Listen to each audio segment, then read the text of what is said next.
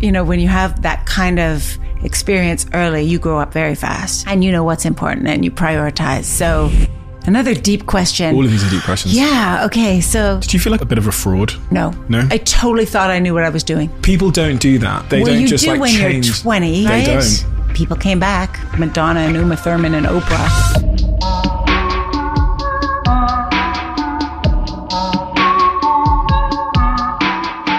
Marcia Kilgore, I can't actually believe what you're about to hear. I can't actually believe that one human being could have achieved that many successful business exits back to back. She's built companies like Soap and Glory, like Bliss, Beauty Pie, which she's building at the moment. And these companies have sold for tens and hundreds of millions. They've made hundreds of millions in annual revenue.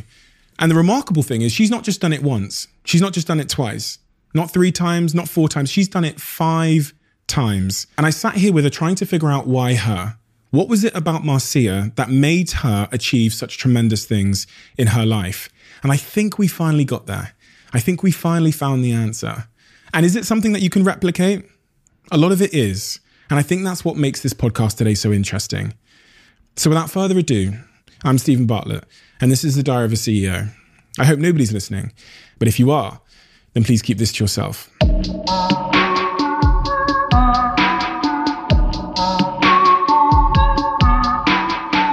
There is so much that makes you unique, so much. And sometimes I think, and I think I'm guilty of this to some degree too, we don't always see ourselves as being unique because we're inside of our minds and we're, you know, we're behaving in the way that feels natural to us. But when I look at your your story and the decisions you've made since you were very, very young, it's so clear to me that there's something so different about many things that are so different about you. And I want to kind of get to the root of that. What is the foundation of that difference? What was it? What was the cauldron, the experience that created the person you went on to become for the following, you know, Wow. That's starting with a very, very deep question, isn't it? it is, yeah. Yeah, I mean, I think that um, I grew up in a, a very small town um, and, a, and a small city. And Canada at that time was, you know, relatively simple. And I always had a hunger to learn more and read more and find out more and kind of knew that I didn't really fit in in a small city. Um, so very early on, I kind of started to think, well, what can I do and how can I get out of here? But I didn't have much guidance. So my father died early and my mom was not necessarily someone who would help me, you know, look at universities, for instance, or say, Hey, you should really, your grades are really great. Why don't you study and do this or that? Cause she had never done it herself. So she, um, no one really in my family guided me. And at that point, there weren't really university counselors or anyone doing that job in in high schools, at least in in Canada. So I think for me, uh, I realized quite early. Probably when I was a teenager, that I just needed more stimulation, and I needed more than what was there, just to you know feel fulfilled and and keep my curiosity going. Those teenage years, you have a lot of experiences. And apparently, what happens during your teenage years, because your brain is forming in a very different way and it's starting to sort of solidify, right? Um, those kinds of experience really stick with you through your whole life. And I remember having several part time jobs when I was a teenager, um, all, you know, simultaneously while going to high school and never really finding a job where I thought that the person in charge of the business was doing it well. So I worked at a gym, for instance, and I always thought, oh, they could do it so much better if they were just doing this, that, and the other thing.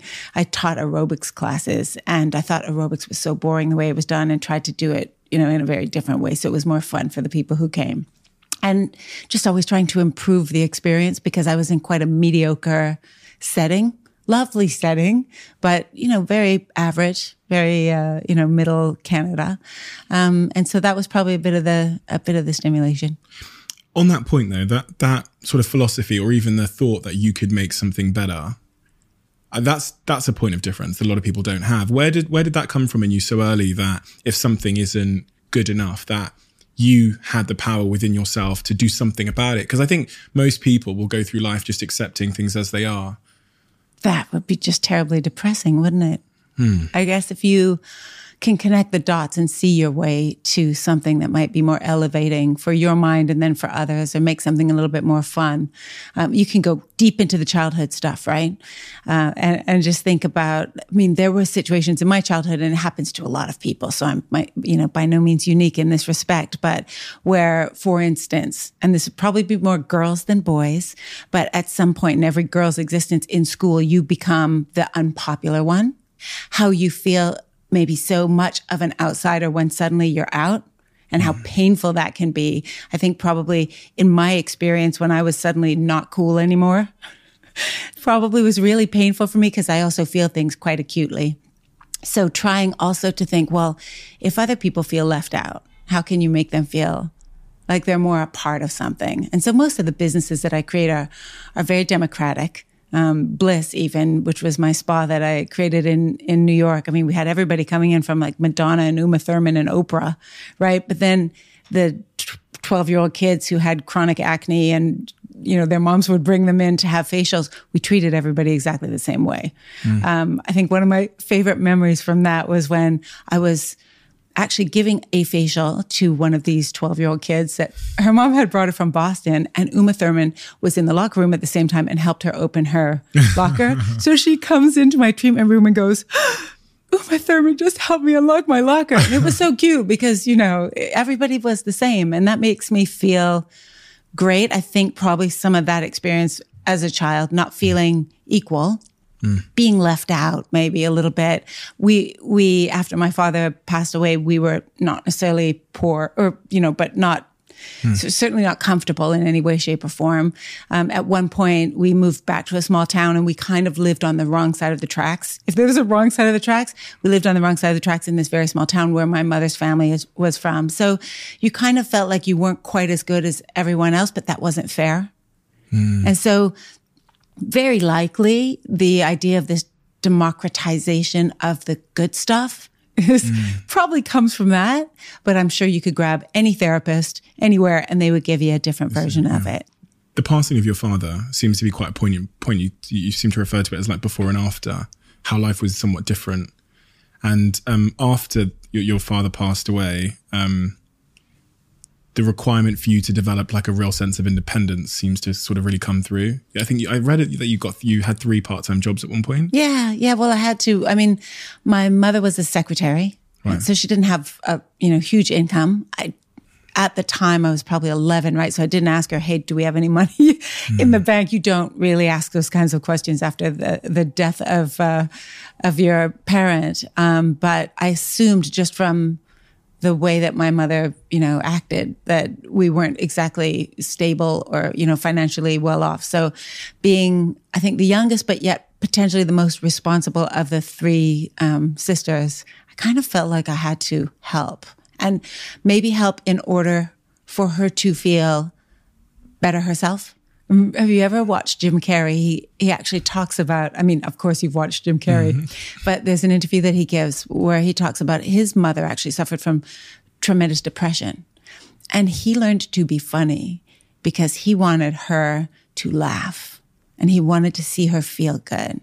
And I know mm-hmm. there is something about, okay, I'm going to have a paper route and I'm gonna, you know, be a personal trainer or teach aerobics and I'm gonna work as a waitress, even though I'm not necessarily old enough to serve alcohol in this establishment.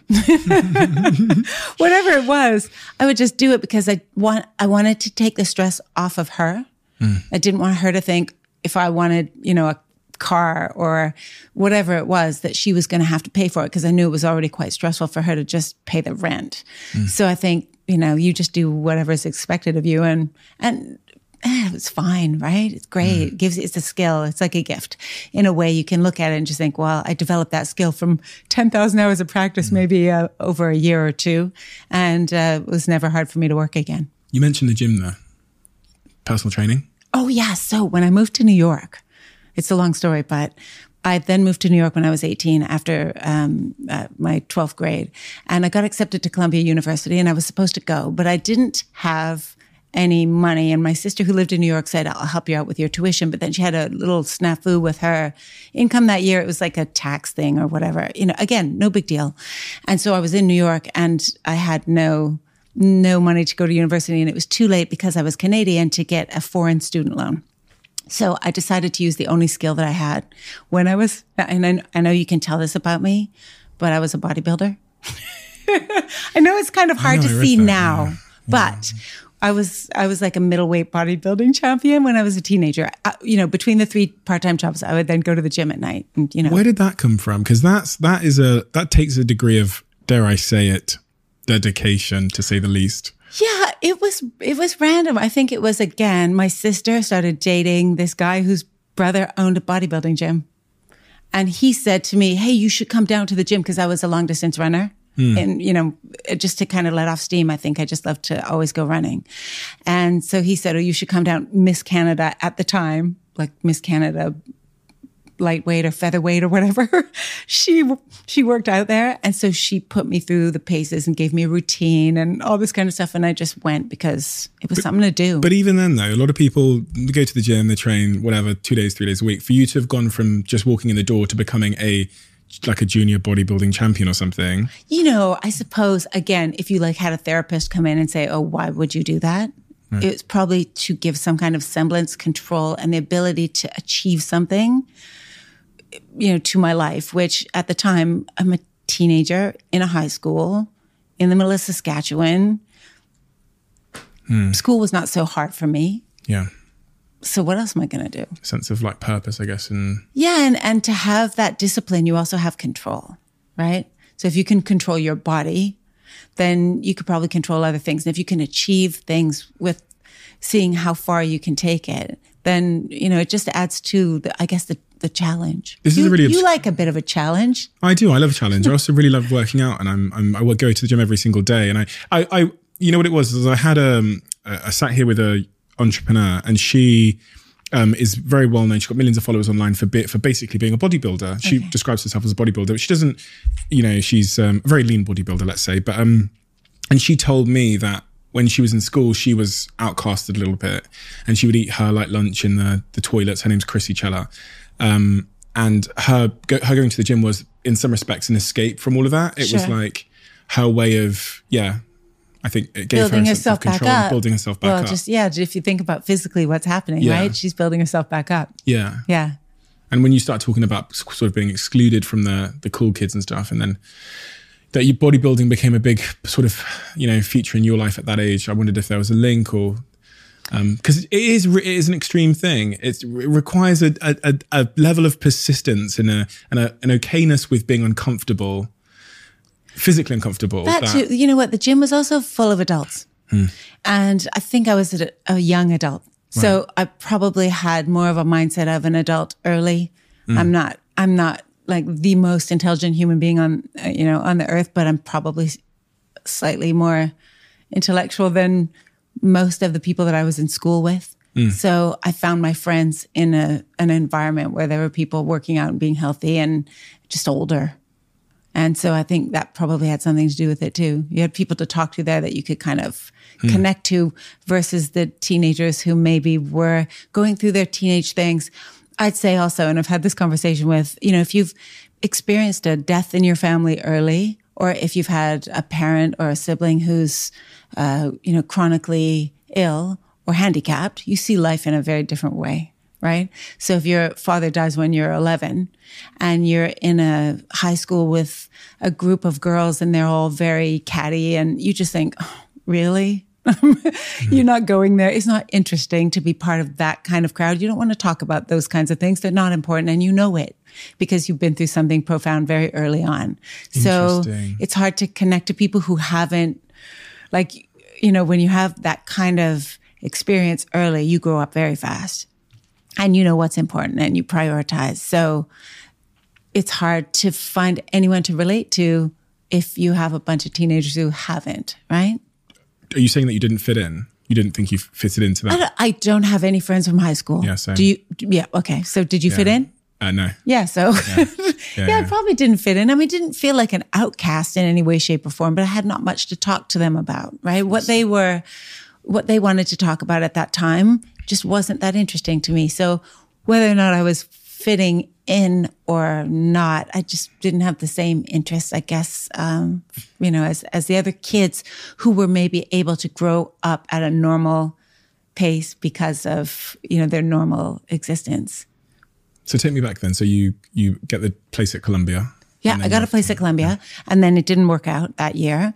And I thought, oh, maybe I'll save up and I'll go next year. But I have to, um, here I am in New York, I have $300, right? And my mom, for it, I was the third of three girls and the two uh, older ones were a bit of a handful, right? So she gave me for my grade 12 graduation present, like a backpack that was also a suitcase.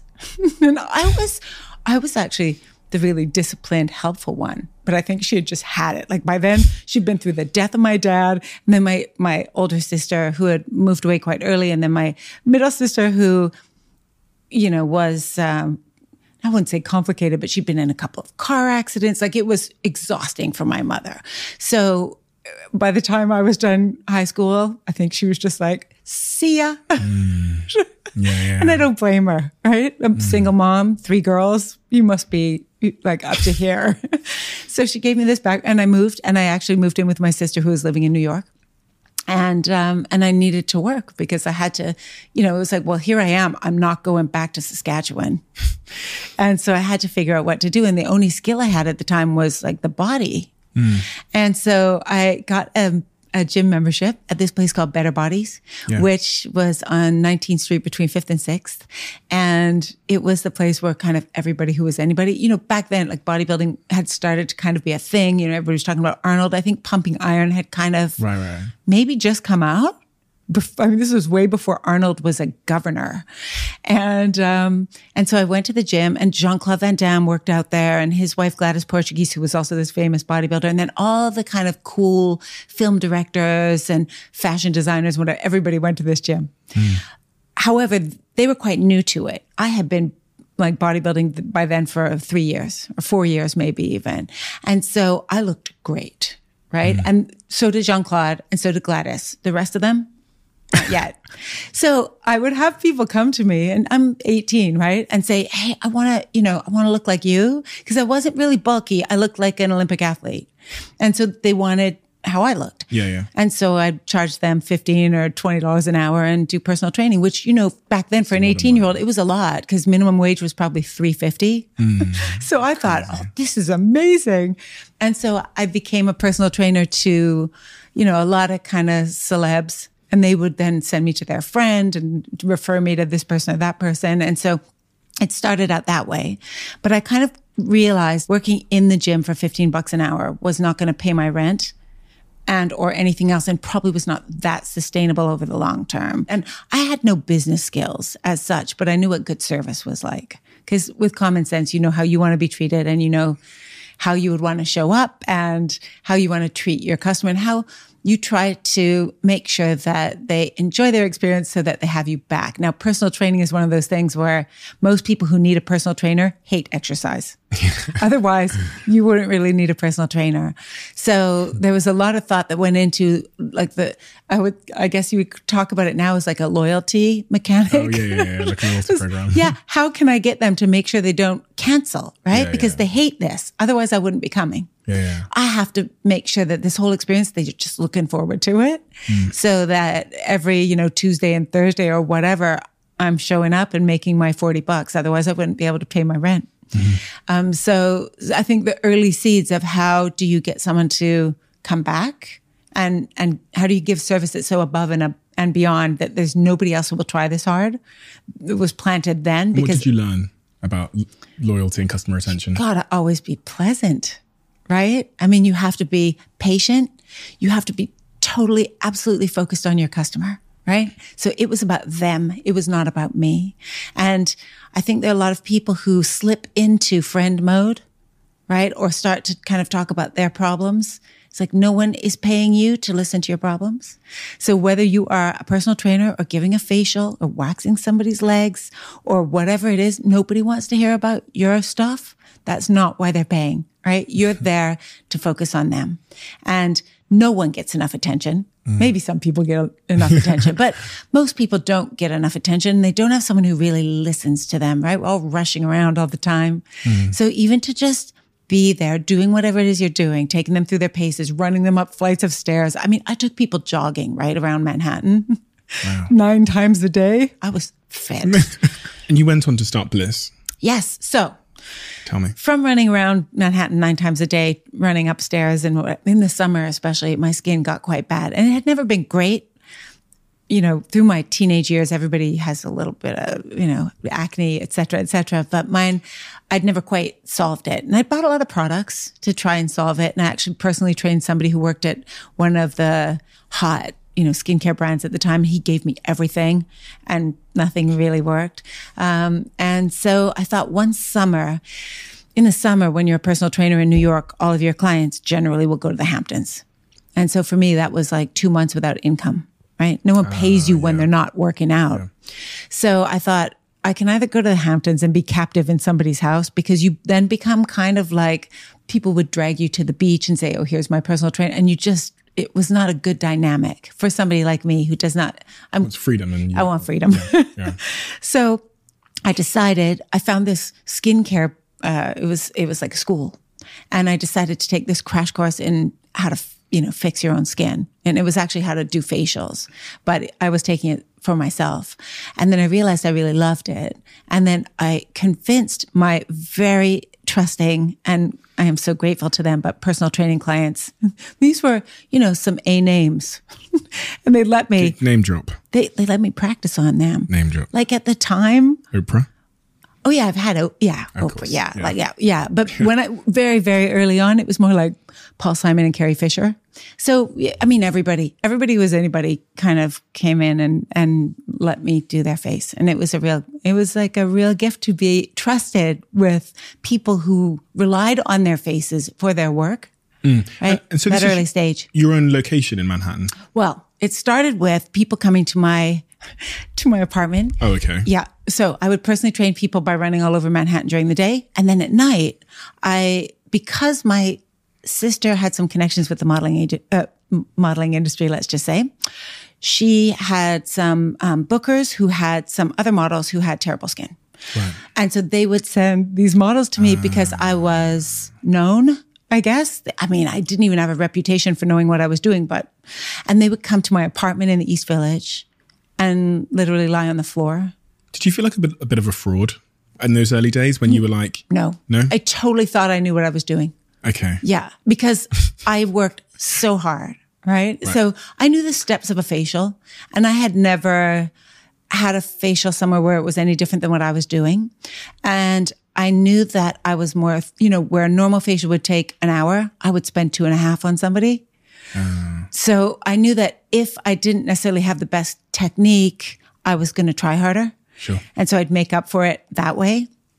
People came back and then they sent me all their friends and then they sent me all their friends. And then suddenly, you know, it was like a social club. You couldn't get people out of the house. So yeah. I'd have to get up at 5 a.m. to go do a personal training session with somebody, someone would have come over for a facial at eight o'clock at night the night before. I finished them at 1030 and then they'd want to chat. And it was like, I got to get an office because I got to get these people out of here.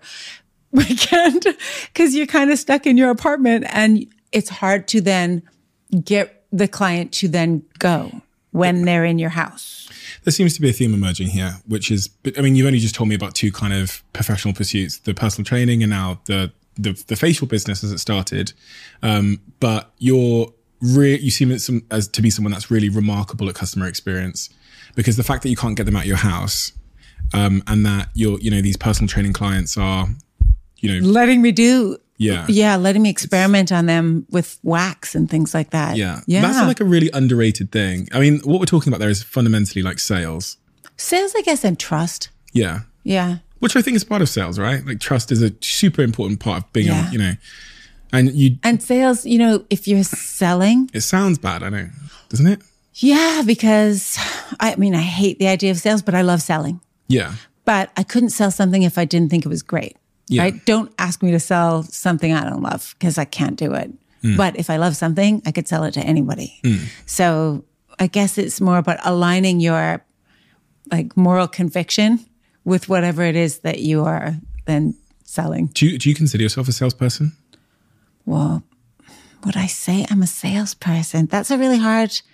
So without the stigma Yeah. Let's remove the stigma. well, everything is sales, right? exactly. Yeah. you just have to be, look, you got to be pleasant, right? Unless you're some kind of genius that people need to have around, hmm. the world gets to choose who they're interacting with. Hmm. And so if you want in, in any area of your life, right? If you want to have like great team members i- hmm. in your office, you better be pleasant to be around or they're not. They're not going to stay if you want to, you know, meet with a, an editor or a journalist or what, who are they going to write about? Probably the people, hey, yes, everybody's got an interesting story, but those who they like hmm. are probably going to get a little further than those who are assholes, right? Interesting. Yeah. Do you consider yourself a salesperson? Yeah. Yeah. Yeah, but without you, I have the same allergic reaction to the term where I'm like forcing because we're not we're not forcing things upon people that we don't believe in. No, you're helping them find what they probably would have bought, but find the right one. Yeah, sales Yeah. is persuasion, it's body language, it's communication, it's the way you, you know the passion you have for what you're talking about. And and is delivering information in a way that helps somebody make a choice without feeling stressed, right? Because generally I think if you if you are trying to get someone to try something, hmm. right? But you're pushing it in the wrong way that isn't aligning with what they need to hear about it, hmm. then that is a failed sale. Yeah. Yes, because actually you should be listening. And, and if they don't think you're objective, right? And this is one of the things that I think has been most successful with my longest standing clients from my previous company was they knew that I would come there and I would tell them when our work was bad. Yeah. So I would say, don't do this. It's a waste. It's going to waste your money. Yes. But these things here, I actually think are going to work really well. So the minute I would say, but these things here, they'd go, yes, Yeah. because they felt I was It's largely trust. objective. It's trust right? also. Trust, right. Yeah, exactly. Yeah, which is sort of number one, isn't it? It's like worse for us, better for you. Yeah. Yeah. And if people feel like you're aligned with them doing better, hmm. which is what you always should be anyway. Yeah, Because yeah. that's just listening to the customer and giving, I mean, this is so basic, right? It's back to the basics of you listen to them and you give them what they're asking for. And that's sales actually. So if you, they'll tell you, any customer will tell you what they want. Do customers always know what they want though? No, no, definitely not. Right. Somebody said to me, and, and they weren't talking about customers, they were talking about buyers at department stores. So the people who are employed by department stores to purchase the merchandise that then gets sold on to customers. And he said, buyers, department store buyers are experts at yesterday. Right. Hmm. And to some extent, it's true. They look at their data from, you know, before. And so, of course, if you look at the world, the percentage of uh, people who are visionary enough to think about something new that people might want, it's probably quite a small percentage. And all the rest of the people think in a different way and, you know, provide a lot of value to the world in different ways. But there are a select few, I suppose, who think of the new stuff and, and like that's our job. And then, of course, you have to get people to come with you, which is difficult sometimes because they don't necessarily see it. So you've got to figure out how to describe it to them, whether that's by pictures or words or however else. That's the sales part, right? Yeah, I suppose so. It's also a lot of psychology. Hmm. I mean, there's so many barriers, right? There. I mean, oh, have you ever? I mean, do you read behavioral economics? Behavioral economics. Um, yes, I've read like the psychology of money, which I think is pretty much behavioral economics. And then I I did a course on psychology, and uh, I've most of my books and there are psychology books. But There's so many fascinating books, like by Dan Ariely or Richard Thaler or Daniel Kahneman, and they they won you know Nobel prizes for the behavioral economics, which is the opposite kind of of economics. And the theories of economics don't include human beings and their behavior and their emotions. So behavioral economics is all about how the emotions that we have interact with uh, you know with economics to create different uh, outcomes from hmm. buying decisions that would normally be expected. People will rationalize things based on what they've done before. Yeah. Right. So this mental framework around old things. Hmm. So if you're trying to create something new, very often you have to relate it to something existing. Hmm. And people can more easily understand what you're talking about because you can say, oh, it's like this. Yeah, yeah, but yeah. da da da da da. But very often it's hard for people if they don't have a mental framework or a mental model of how something already works. Yeah. If you come in with something really radical and disruptive, they don't know where to place it. no. And Yeah. so it, it's really so much easier. Like with Beauty Pie, right? We're a buyer's club.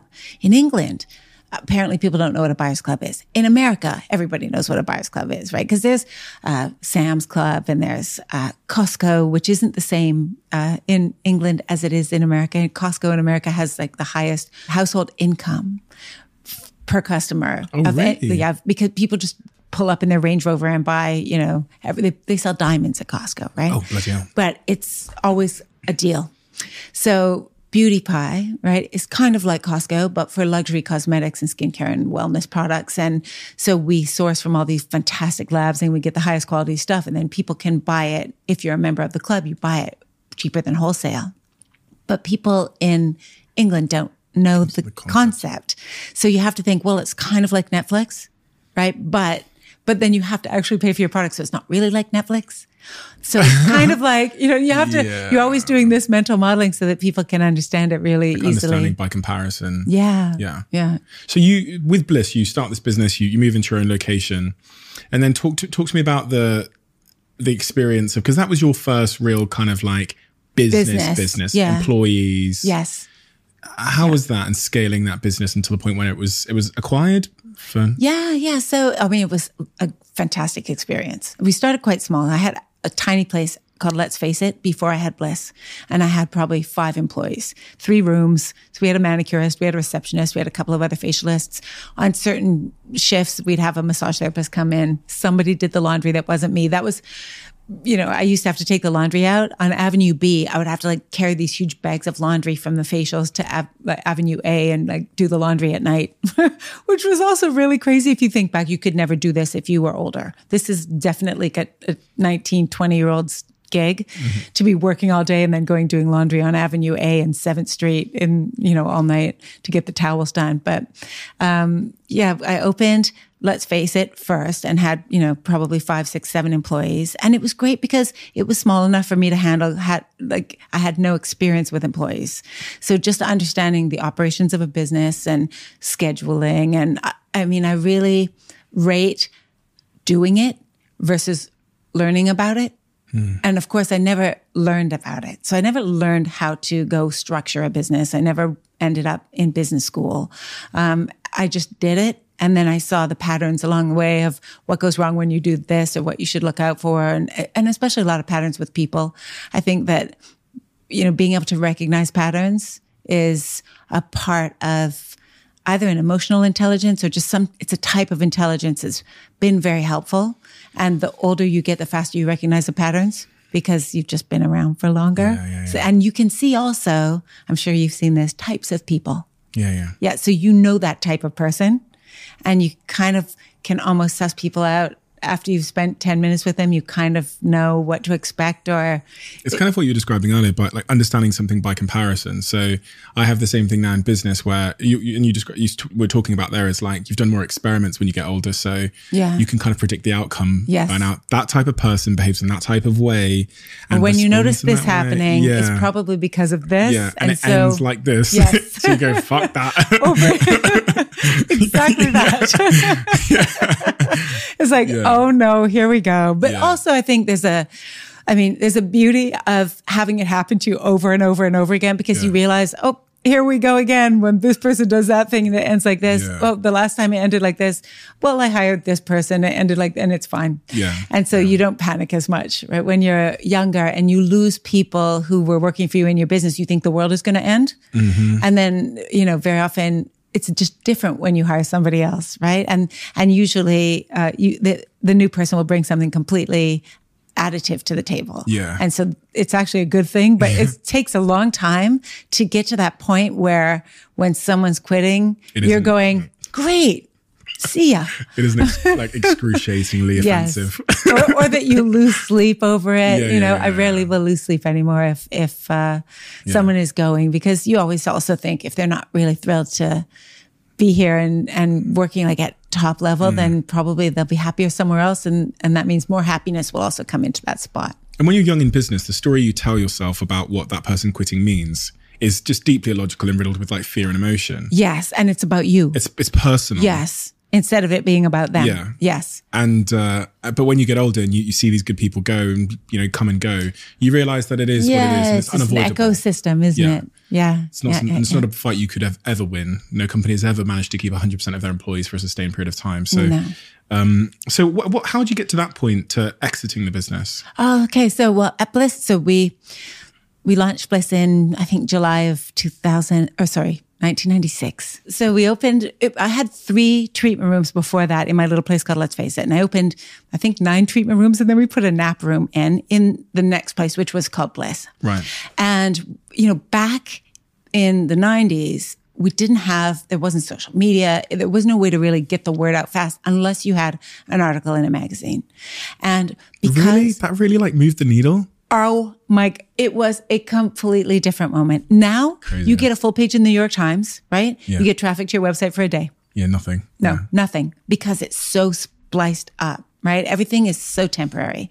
Back then, you got an article in Vogue and your phone rang for 18 months. Fuck. Yeah, it was so much easier. However, you had to be good enough to get an article in Vogue. Hmm. So there were a million people doing what you did, but you had to make sure that the experience that you were offering was cool enough, beautiful enough, desirable, that all of your people were trained well, that the results were good, et cetera, et cetera. And so we were great, right? We gave great, great service. Can I ask you a question though on that? Yeah. Do you think service was better back in those days because there was less ability to, because what you said there is like you had to be good enough to get on those very few Yes. big, big stages. Yeah. Whereas these days you can kind of ship products and ship people can pay to be seen much easier than they probably could have back then, I'm guessing, and get an endorsement from a, from a Vogue. yeah. Um, so is it, well, it's not sustainable though, is it? How many times can Yeah, you pay if actually people don't come back more than once? and word of mouth then becomes your, you know, starts to bring, tear your business down. still the same. Right, It's okay. all the same. Like today is the same. It's just split into different stuff. Mm-hmm. But if you can't keep that customer for more than one, two, three transactions, you might as well go home. Yeah, yeah, yeah. Yeah. So you, Your days are numbered. yeah, you got to figure it out at the beginning. Like what is going to be so much better? How is going to be that much better? How are you going to deliver it consistently? Right. Make sure that she is never or he is never disappointed or they are never right mm-hmm. disappointed. And you, you have to look at, I mean, if you look at acronyms, right, this LTV to CAC stuff, which I hate thinking of it that way, but because it's humans, right? Yeah. It's like, well, how many transactions is- is this person going to come back for three years and be a, a loyal customer and order stuff from you six times a year? Or are they going to order once and go, eh? Like, it has to be pretty compelling. When you Shipping can make or break a sale, so optimize how you ship your orders with ShipStation.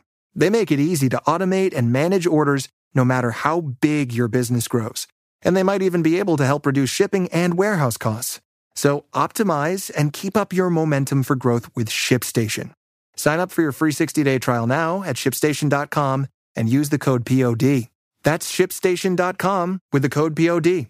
look back at why you were successful in that business, is it because of that attention to detail? Oh, In your- yeah. In Bliss. Oh my God. Yes. How extreme were you?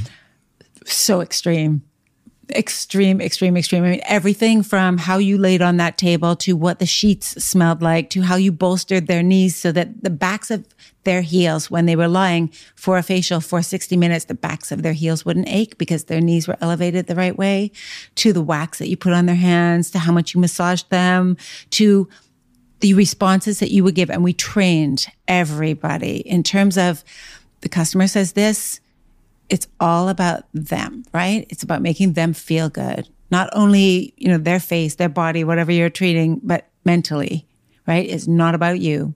There are no complaints. You don't whine about anything. It's all about making them thrilled, feel great about themselves, look great. They should walk out of there feeling like, we had literally, I think the testament to it when you think back is crazy loyalty. So people would come in for their facials and say they came in on Tuesday night at seven. Evenings, of course, were always booked. We closed at 10. But so you only have like a 6.30 to 8 or 8 to 9.30 or, you know, you mm-hmm. kind of back it out, usually an hour and a half for a facial. So really there were only two evening slots unless you left work early. And then there were three evening slots, 10 rooms. That means you got 30 people in in the evening. Other people, they want to come in, they got to like make an excuse to their boss and come during the day. Mm. Right. Or take a day off work to come for their facial, mm-hmm. which people actually did. But people would book their spot every month for two years, right? So that they wouldn't miss it. And if they had to change, they would call and say, could you swap me with somebody else because I don't want to miss it? Or they would have a friend book a different slot and then they would swap with their friend. And so we had a waiting list of people who just wanted to come in and we were booked every day, all day for like eight- probably a year in advance for those, those 10 treatment rooms. Um, but we would keep a waiting list. And if we didn't get people in, now this is the day, no email, right? Okay. There was Oh, not there email. email. I thought you got no, emails one day. I was like, well, No, there you do? were no emails. Okay, right. Yeah. So you had the phone and you had your computer booking system. Sure. But you couldn't just mass email everybody. So we would literally keep a list of people who were waiting for appointments. And at the end of each day, if we didn't get them in on a cancellation, we'd call every single one and apologize. And then tell them. So at seven o'clock, somebody would start the sorry calls. We call them the sorry calls. And you would just call. Whose call idea was that? me. So, my, my, you have clearly very, very high standards Yes. for, for detail. Yeah. How do you police that amongst people that might not have the same high standards? Well, they're not my people. So you'd fire them. Well, they would probably be better elsewhere where their standards were more aligned with the business that they were working for. I mean, bureaucratic. aren't? Like, well, do you, I mean, you, you hire people and then you see if they can operate in your, I mean, look, if you're the Olympic hockey team Mm. and you've got a goalie who's terrible, they can't stay or you're not going to win, are you? Mm. So it's not about firing them. It's like, is this a team member who belongs on this team? Yeah, fire. I guess you would say, yes, you would fire them. You would try. how uncompromising were you about the standards? very uncompromising. I mean, we also wrote thank you notes, right? So every person who came in for a treatment, whether it was an eyebrow wax or a manicure or a facial or a massage, the person who did that treatment had to write a thank you note and it got posted out that night. If you weren't uncompromising about those standards, those that little thank you notes, that apologies, you know, for the waiting list. Well, then they knew we were still thinking about them, right? So Yeah. they thought, I have a chance. They haven't forgotten about me. And we were grateful that they were waiting to come in and pay us money. I mean, they're giving you a paycheck, aren't they? Do you think you'd be sat here now if you hadn't been uncompromising with the standards in Bliss all those years ago in 1996? I Think you know the answer to that question. Of course I wouldn't. Because it, you know, it follows. Right. If, yeah, it compounds. You just know what good looks like. And then you know what people respond to and that people want to be treated, you know, with respect and, you know, with gratitude, right? You're a customer. You're handing over your hard earned money to somebody. They better be grateful. And that also keeps you going every day. Right? Just there's so much science about gratitude and how just starting your day with thinking, wow, I'm so lucky, hmm. right? And thinking about those things that you're lucky to have. I think I've always operated businesses with that idea of I am grateful that people come to me to buy something or they trust me with their face, right? Or they'll get up at seven o'clock in the morning and pay me $40 to teach them an aerobics class in their living room. I mean, they could be they could be sponsoring so many other people, but they're sponsoring me. And isn't that so generous of them? If I were to ask you on that, um, if I were to ask you, and this is tough to do in hindsight, but I think we're all capable of doing it. In that period of your life, and that those early moments, and really throughout your career, what is it about you that made you successful? I mean, I've picked up on one, which is really high standards. The other one I've picked up on, I picked up on the minute you walked through the door, which is you're just a very pleasant human being. And I'm like, all of these things, uh, if you if they compound over like 30 years, you're going to get to a really good place. But is there anything else within? You know, some people are visionaries. They are, you know, whatever. Is there anything else where you say, do you know what? That's probably a trait of m- me that made me successful. Yeah, I, ca- I connect the dots Okay. in new ways. So that if that were to be kind of my thing, Yeah. it's about. Um, have you read the book? It's called Originals by Adam Grant. Yeah, it's on there. Yeah. Yeah. So someone gave it to me. Actually, the art teacher in my son's school gave it to me and said, "This sounds like you." And I read it and I was like, "Oh, you know, when you think you're special, Mm, yeah, yeah, yeah. And then and then you read a book and you're like, "Nope, I'm not special," because everybody he's he's got it down. Like every chapter is like, "Oh yeah, this is me. Oh yes, this is me. This is me." And um, he talks about in the book about how uh, you become a, an expert in your area, right? So you you are very deep in expertise in one particular area, but then you're very curious about all this other stuff. Which is me. I scan everything, right? Whether or not I'm really interested in it, I got newsletters coming out of my eyeballs and I just kind of scan and I'll click on things. And sometimes I'll just force myself to read something that I have no interest in at all, just because there might be something in there. Mm-hmm. Um, and, and I think from doing that, I find new ideas. That's what creativity is, isn't it? Yes. I think. But you have to feed it. Yeah, it's exactly. like top of funnel, mid funnel, bottom of funnel, Yeah. right? And so if you don't have enough top of funnel, you dry up at the bottom where, Yeah. you know, there's nothing that comes through. And then being able to kind of edit a good idea from a mediocre idea, right? Yeah. I guess if you come up with a lot, so the more you feed the funnel, then the more stuff you have to look at. And then being able to know which one is the one that is mm. actually going to resonate with enough people that it's actually a business. Because a lot of people, I think, can be quite navel gazing in, oh, I have this idea and people will care. Yeah. So I can also be quite brutal with my own ideas and just go, "Pff, who cares? Like you you think about it for a couple of months and then you have to be able to not fall in love with your own ideas, kind of like with writing. So writers will say, a really great writer is like, you can't fall in love with your own words. You need to be able to go into your writing and just chop it out, oh right? just so it's succinct and you like, you can't love what you did. You have to hate what you did hmm. and cut it all down so that just the crispy parts are there. And I think it's the same with ideas. You can spend a lot of time on stuff that nobody cares about. And so you have to be able to edit. So interesting. I completely agree. And I think about the the successes I've had in my life, and it was just a process of like multiple sources from multiple disciplines. Mm-hmm. Pull one little dot, as you said, from those d- different disciplines, and then when they come together, so it could be like cryptocurrencies, music, and my knowledge of social media, and then you come together and you go, oh, together it makes something new and interesting and valuable as a these three different points of inspiration. Um, I was going to ask you the question when we were talking about that. I was like, can you t- teach someone, in your experience, to be better at thinking of good ideas? Uh, I think you can provide the uh, environment. Okay. right? But not everyone's going to be able to do that. So there is going to be a cohort of people who just don't think of new ideas and they're probably really good at other things. And that's okay because the world needs all of them, right? Um, it's like Switzerland, like they, you know, some people are plumbers, but they still make a hundred grand a year and everybody's happy. Yeah, yeah. So if we put people in the right seats on the bus, there's such a position. And that, of course, is management, isn't it? It's trying to find when someone has talent, but not in a particular area, you make sure they're doing the right thing. Um, but I think you can, you see this a lot in business school.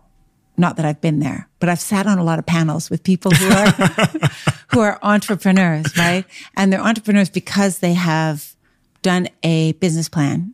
Uh, they've done a business model. They've modeled out what if, what, you know, we can do this, this. They haven't come up with, oh, wait, just like you said, Yeah, yeah. if I connect this and this and do it this way, or right, then I can make this happen. They've, they've said, well, I've gone to Harvard and now I'm going to model out this business plan. And I think if we do this, and that, we can make, oh, look, it's a profit. Yeah, yeah, yeah. And, yeah, yeah. and so there's two ways to come by it. And I guess both are valid. And especially these days, um, the, there's so much money in the universe that people will invest in so many things that you could actually get to a, a good result by just putting a business plan down. Yeah, having tons of money.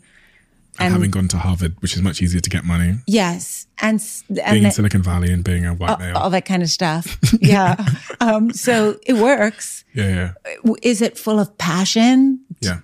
I don't know. Maybe if you're passionate about making money, that's a passion. It's not my way Yeah, to do yeah. it because I just have to be passionate about whatever it is I'm making or selling or, Mm-hmm. you know, whatever I think I'm improving. If it's improving people's existence, then I'm passionate about it.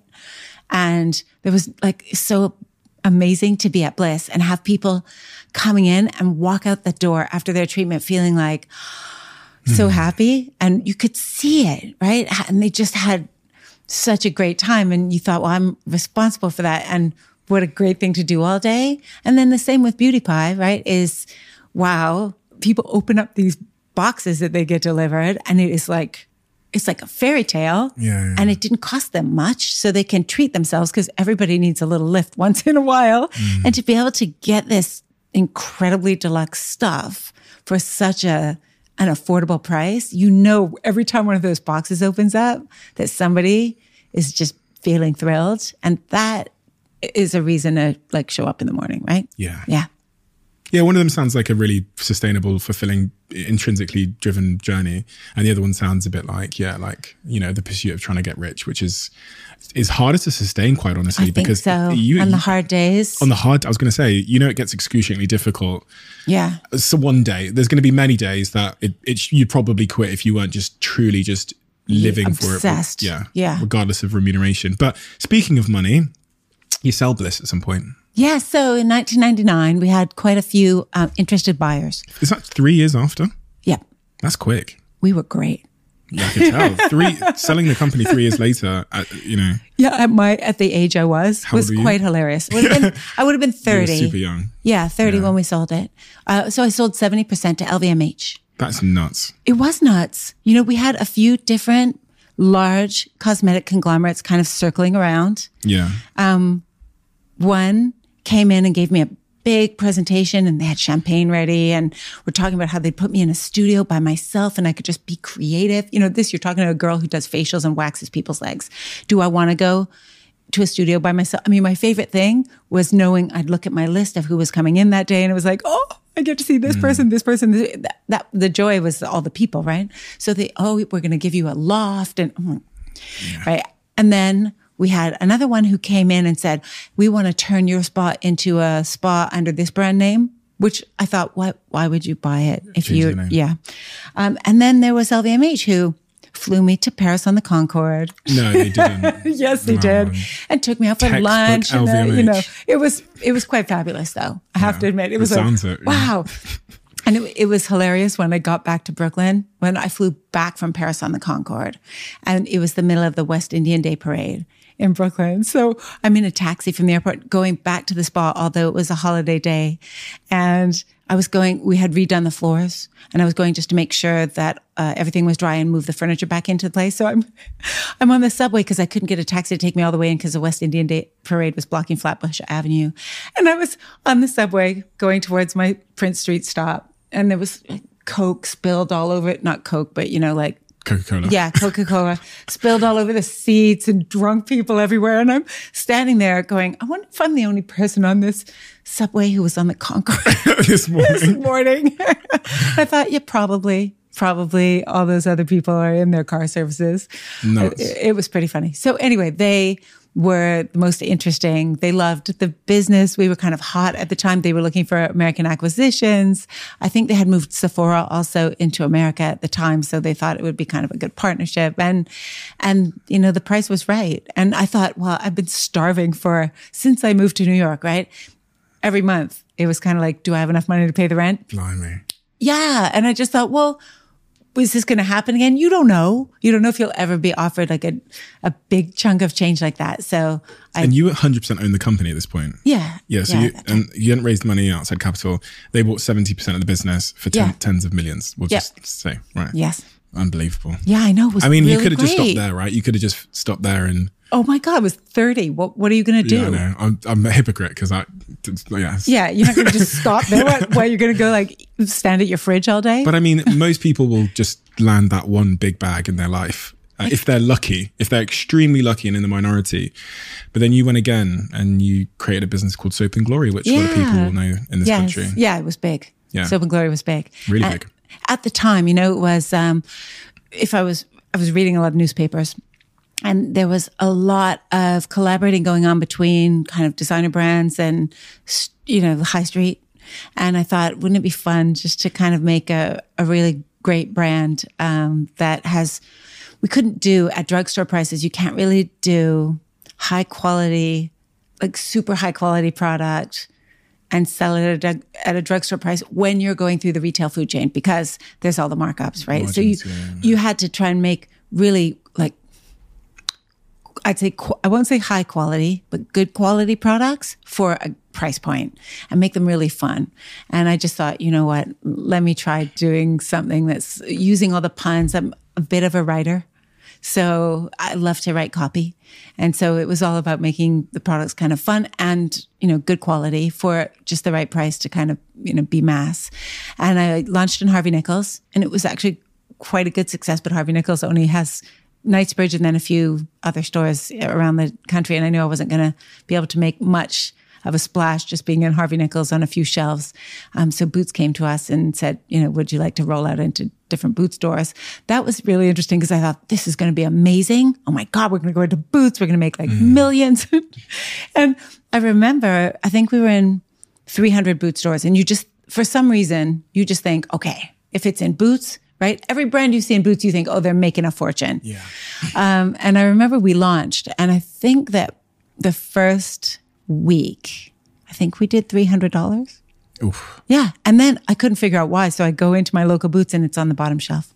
Uh, And so that was, they don't reset the shelves for 10 months.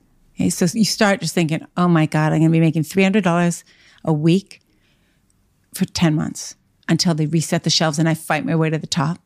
I need to get back into just uh, the gap there. In that period, though, when you've you've left Bliss and you're you're not doing anything now, you have a lot of money, so you don't really need to worry about the bills or the rent anymore, or anything like that.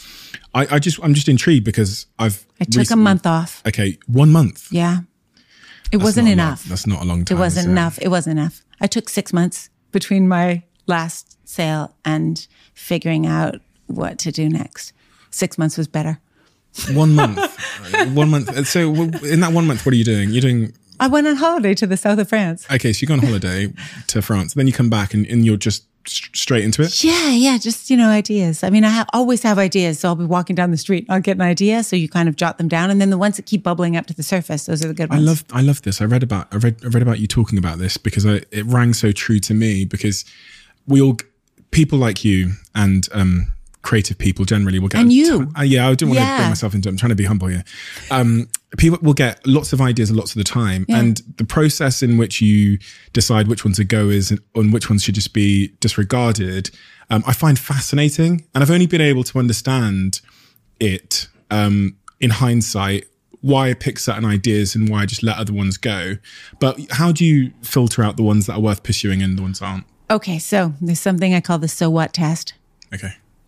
So you ask yourself, so what? Tell yourself your idea and then ask, well, so what? And if you cannot explain why you would want to do that hmm. or why anybody should care in one sentence, hmm. it's not a good enough idea. Nice. Yeah. But you also let them sit for a while, right? Yeah, because there's so many. You have to. The ones that are just sort of average, they just they go away, right? And the good ones kind of stay at the top and you think, oh, I've got to do that. I've got to do that. That's really good. I would buy that. Of course, here's the other cheat, right? I only sell stuff that I would buy. Hmm. So I can't, uh, you know, it would be difficult for me if I'm trying to create a business centered around something that I don't want or have a need for. I don't know if I would be as good at it. Uh, super easy to do beauty pie because I love beauty products. I love candles. I love supplements. I know all the good labs. I've worked with them for 30 years. I know where to get the good stuff. I'm going to buy it anyway. I would like to buy the high quality stuff. I don't want to have to pay retail. Okay. So obvious that one, right? With FitFlop, it was I could not find a pair of shoes that actually felt comfortable on my feet. And I love, you know, I love uh, fashion. I can't believe how many businesses you've started and how many of them have done so well. It's not that many. It is a lot I have one more. It- I have one more, but it's not. I can't tell you. I'll kill you. It's Can't, not yeah. Can't. We can't. Duper. Yeah, that. Oh, so Oh, you forgot about that one. yeah, but but actually, that one is taking a hiatus because our supplier Okay. shut down during COVID, I'll delete that from my and notes. so it was. Yeah, well, it's it's still around, except our supplier shut down, and Fine. so we have to reformulate everything. So Soap and Glory is a business that even I know, and I'm not, you know. Yeah, you're not a I'm cosmetics Yeah. guy Mm. Well, you know, well, uh, because at Christmas at I Boots, oh, maybe No you'll be a you can be a beauty pie No beauty say I am. guy Yeah. But no, I knew I know the brand. Yeah. It's a well, very, very well known brand. So because we used to take over that week before Christmas at Boots. Hmm. We would literally have hundreds of thousands of those big pink bags Hmm. that people would be able to buy for a really crazy deal. Hmm. That was also, I guess, a learning, just seeing like how much people love a deal. Hmm. Um, and every it was almost every year that we would be this sort of Christmas bumper bag. I would see women leaving Boots with like three on each arm because they were buying them for all of their friends. when you think of that business, why was it successful? And um, what was your what's your sort of emotional memory, recollection and memory of that phase of your life? Gosh, that's a Another deep question. All of these are deep questions. Yeah. Okay. So, well, emotional recollection. I mean, it was great to be able to build something new. Hmm. It was great to be able to build something that was popular in a different country. Hmm. Right. So you didn't just do it in America. You also could do Oh, it in the God, UK. you're Like Ronaldo. Yeah. Maybe I'm not so good with the ball, but um, it was exciting to do something mass, like at mass price points, because you could reach more people. So more people could afford the, the joy that you were trying to bring through that product. Uh, so that's always really nice because having something that's only affordable, well, I love high quality things. The exclusion uh, of people that comes along with a luxury price point I don't like so much, right? So the idea of luxury for affordable, of course, is is the also the holy grail. Um, so building, it was you know building Soap and Glory was also a real experience in terms of learning how to deal with uh, a retailer who really had a monopolistic grip on a country, right? Because Boots was the power, you know, the all powerful, and so that was a real learning curve. How big did Soap and Glory get? I think we sold, we were selling probably 100 plus million dollars worth of stuff a year through Boots. Fuck, that's a lot of money. It was not bad. It was, it was Not bad. Oh, it was God. biggish. biggish. Yeah, it was big. I mean, it could, could be, it could have been bigger. Could have been bigger. Yeah, I it could have mean, it, it was great. For me, I, I don't, you know, what's the difference between like 50, 100, 100? Yeah, It's, same. yeah, you just, it's like a, after you can pay your rent and eat and buy as many Yeah, yeah, t-shirts yeah. as you need, Yeah. you know, your life doesn't change that much, right? But you want to, you want to bring out more and see how much you can do and see if you can far you offer can even, yeah, better stuff. So you sold that business, I guess, Two to Boots. Yeah. Yeah. In uh, 2014. 2014, not so long ago. It really wasn't. Yeah. No. 16, seven, seven years years. Yeah. Yeah. They really wanted it. And how did you feel when you when you when you know they made the offer, you accept the offer? Did it feel again like the was it was there a loss of orientation in your life? No, because Oh, here we go. Yeah, well, at the same time, I have FitFlop, right? Okay. So my footwear brand is also big ish. yeah, I've heard about We're going to Yeah. big-ish again. Uh, you know, 65 countries. We sell a lot of shoes. Could be bigger. It could be, bigger. and it's going to be bigger. Um, and yeah, and so it, I sort of had one thing to still grip onto Mm-hmm. and to really focus on and to make sure that that quality and, and dream about what kind of product we're going to produce for the next season. It's all kind of the same as product development and then rolling it out and trying to learn, you know, given that feedback loop that you get from, from the product that you're launching. Remarkable. Um, your your partner's also an entrepreneur. Yes.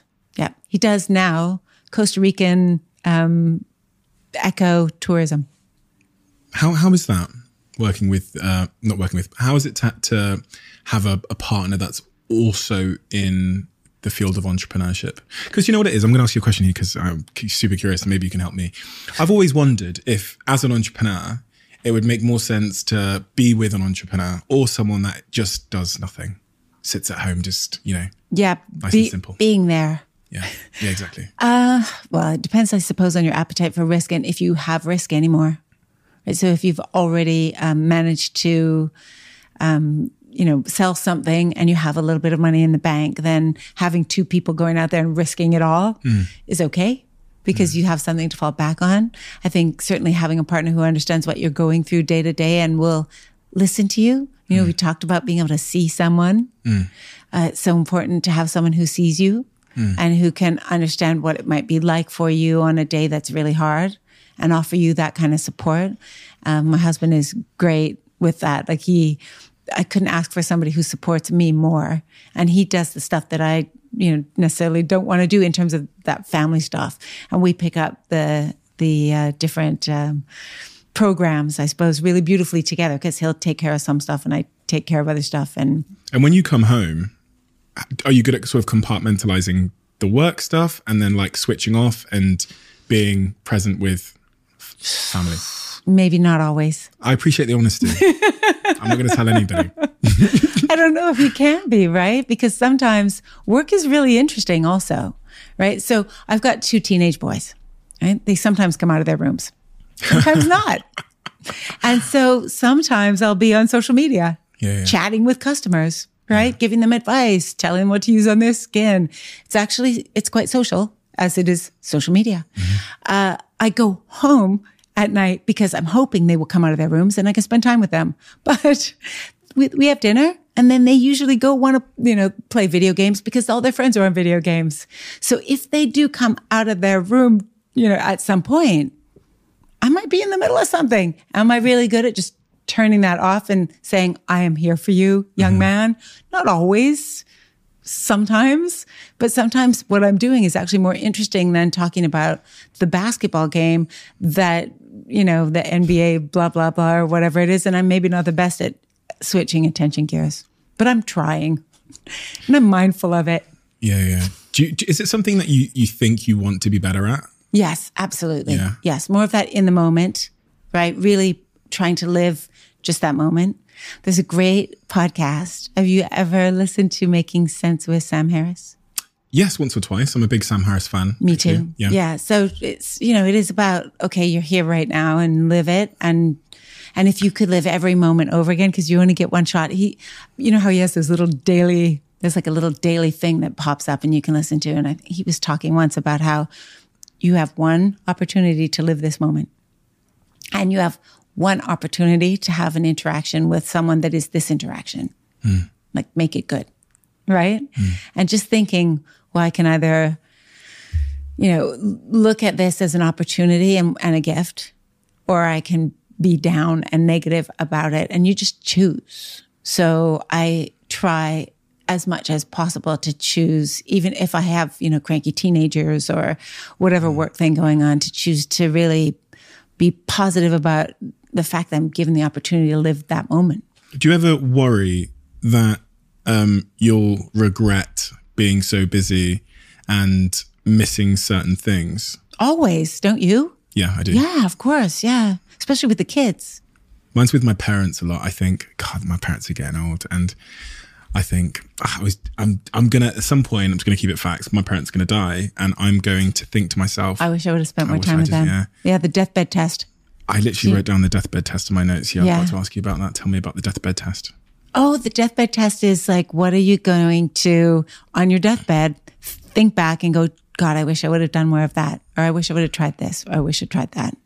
And so if you live, this actually was something that I think her name was Tina Johnson. She was the CEO of Saks Fifth Avenue. And I remember having a meeting with her and she said, you know what? I just always use the deathbed test. It's like, I don't want to miss my kids, you know, this particular event or ceremony, right? You will kick yourself if you miss the grade five graduation. That, that is always going to be more important than your conversion rate.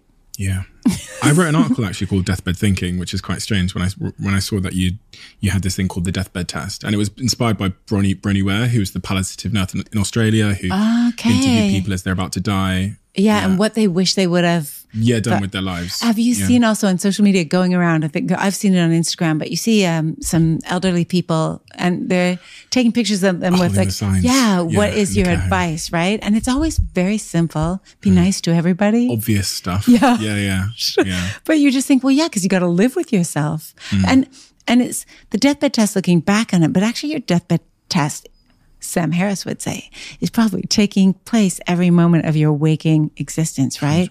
I wish I would have been more polite. I wish I, because if you're not, you you have to then live with how you feel about yourself. Mm. And that is more important than anything.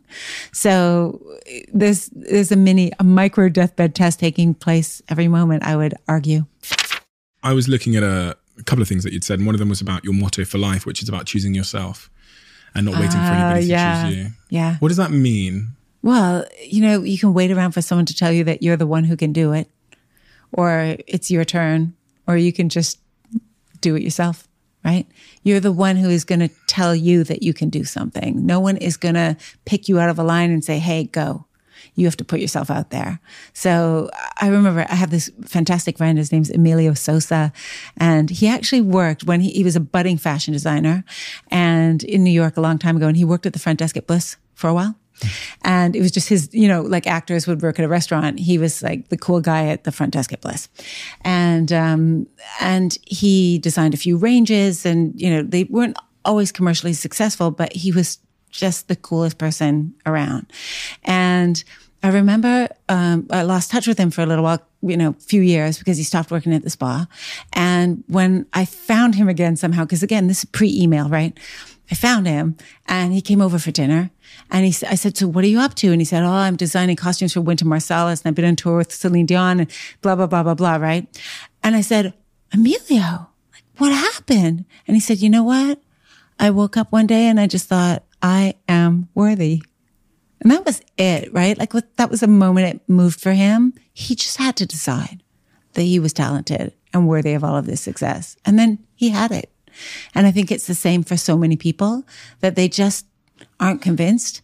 Now, you might just be born convinced. I see some people who are born convinced, right? And they don't necessarily have the experience or the merit to back it up. And then there's some people who've just worked for it. And after you do that much work and you are, you know, your expertise is at a level where you actually are convinced because you've got evidence. You've got evidence. Mm. And then there's when you're on the cusp, mm. right? Where you just have to decide so that you can get more uh, practice yeah, yeah. to become yeah. that one. But at some point, you know, you're on that fence, you got to decide. And then you take yourself there. So that's, that it's that's really what remarkable it's about. because when you were describing your different business ventures, there was a moment when you described your clients moving to the Hamptons for the summer mm. and like business drops off a little bit. And you, you said so casually, so I decided to go and do a beauty course to find out how my, like that moment, I think is probably the most pivotal, difficult, special moment because you made a, a, a decision. Yes. In, to, in, a new direction. Yes. That is like, it sounds so simple. The way you just like gloss past it, I was thinking, no, that's pretty profound.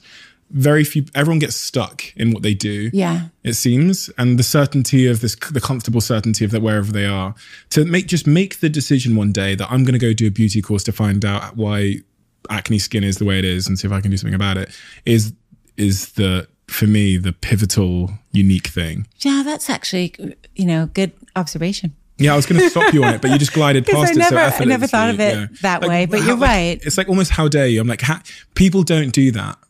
They well, don't you just do like when change. you're 20, right? They don't. They don't. Well, listen, from what I've read, listened, heard, etc., that the new skill that everyone's going to have to have is not to be identified by what you were doing for the last 10 years yeah. because there's so many there's so many jobs right so many careers that will just be gone and so we have to train the next gen who's coming up to not think, well, I'm this. Labels. Yeah, you have to be ready to say, yeah. well, that doesn't exist anymore. I'm going to pivot or I have to go get retrained and not have your identity uh, mm. completely wrapped up in what you do, right? It's more about your ability to morph and learn. And so being this lifelong learner is so important.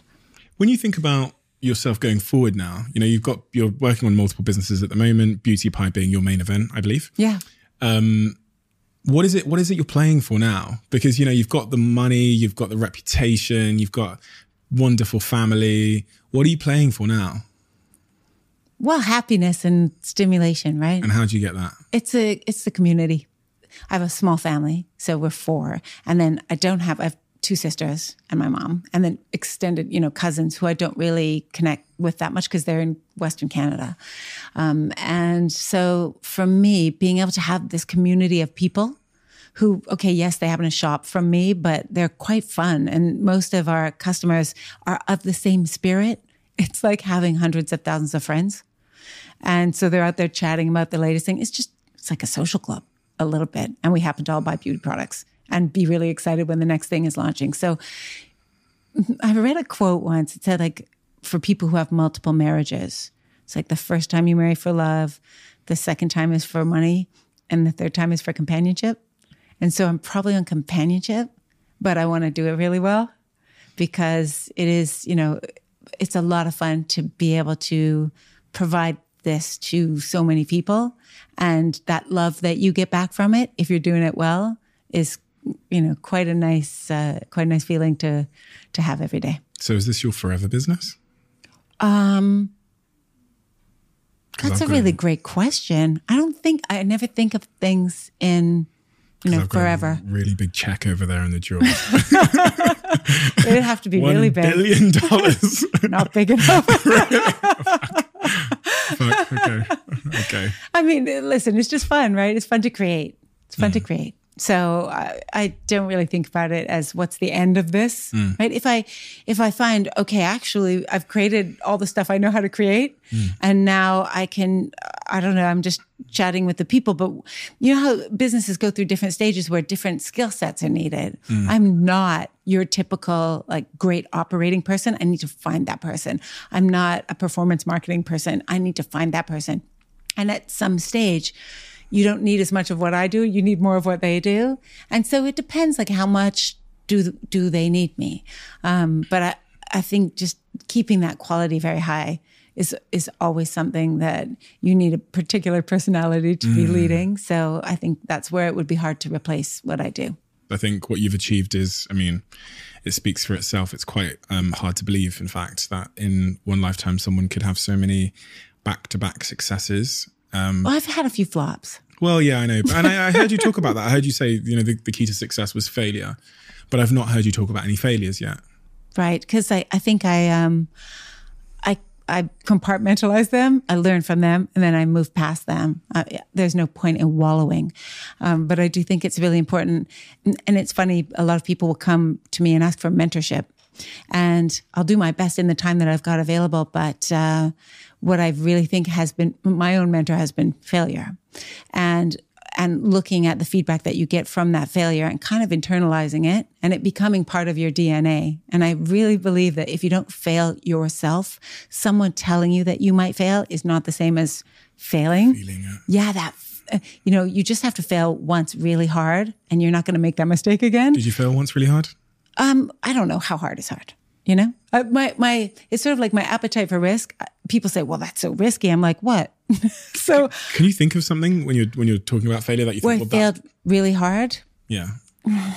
I mean, yeah. I mean, sure. We did at Soap and Glory. We did a men's range. It didn't really sell. Okay, it's a test. Yeah, well, yeah, whatever. You know, was the price wrong? Was the packaging the wrong color? It just didn't fly. Do men really not use that many cosmetics that they're gonna?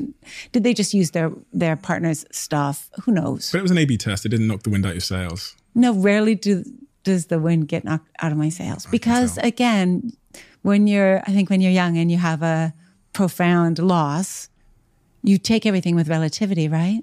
It's like, okay, so what? So you know, people didn't buy Soap and Glory men's products, but it, does it really matter? On my deathbed, will I even remember that I did that? Probably not. So you can put it into perspective, which is so and do you really think that? Do you think your, your father's passing has helped you put all of the decisions later in your life into perspective and prioritize them differently? Oh yeah, absolutely. Yes, I think uh, any kind of uh, you know grief or really emotional situation that you go through, you become a different person and you can relate to other people who have the same situation or have you know a, a difficult home situation in a, a very quick way because they see the world in a similar way that you do that small things don't really matter hmm. and so while we're all doing a lot of small things to kind of push the world along every day that they're not really that important in the end people watching this, you know, there'll be a lot of people that um, are in awe of you and they'll think you're incredibly awesome, right, rightfully so. And that can be somewhat alienating, right? Because they can see that what you've achieved in your life. And because of your awesomeness, they'll think, you know, I can't, she's just too far away from me. I'm never going to be able to get, get to where she is. Um, so what advice would you give to those people that are, that want to, you know, achieve great things in their career in terms of, where they should start, where they should, where their journey should naturally begin, um, in order to um, achieve great things and become successful subjectively, whatever that means to them. Oh, that's a great question. Yeah. I think, uh, listen, I was started very hands on, right? I literally gave facials nine times a day, waxed people's legs. And it's the feedback loop and being open to learning. So I'm a real believer of hands on training. I'm not of course, I never had a business school training, so I don't know, I can't compare and contrast. But I know that the confidence that comes with learning and perfecting a skill and being able to do it yourself, so that if, for instance, some member of your team up, up and leaves, you can take over that and do that. Um, there's a, a real confidence in it, and that confidence kind of allows you to grow and um, and to put more things underneath you and to feel I think, more generous with your spirit. So just rolling your sleeves up and learning skills, as many as you can, and looking without defensiveness at the feedback that you're getting from whatever it is that you're doing. And then always asking yourself, how can I improve this? How can I make this even better? Mm. Is this the kind of feedback that I'm trying to get? It's a giant A B test right? So mm. life is kind of an A B test. And if you look at what works and keep doing more of that and less of the other, right? It's about making like more good decisions than bad. Mm. And, um, and being honest with yourself. And yeah, it comes down to something uh, very basic. You, you treat your customers like you would want to be treated. And mm. I don't know if that always it floats to the top yeah. um, for for people in business and, and for large corporations. It is always being about obsessed with whatever that product is that you're trying to deliver and making sure that you yourself would buy it for the price that you're selling it and feel thrilled. Mm. And whatever you're doing, right? You can do it well if you keep those kinds of things in mind. Amen. Well, listen, thank you so much for your time. And I've taken so much of it, but it's been so inspiring, so unbelievably inspiring. And I'm so, um, I understand the audience that listen to this podcast and and what you've um, shared today is just going to be of just tremendous, tremendous value. So thank you so much. Um, you super inspire me. I feel like I need to go for a run or something, or, or like I don't know, like go find something to improve on. But uh, um, yeah, just incredibly, incredibly inspiring. And you are such a wonderful, delightful, bright light. So um, thank you. And it's been a super big pleasure to sit here with you today. Thank you. This is like the Feel Good Society. Uh, customer experience. I've learned. I'm trying to make my customers yeah, feel see? good. yeah, this is very good. I applaud you. Well done. Thank you so much. Thanks for having me. Thanks.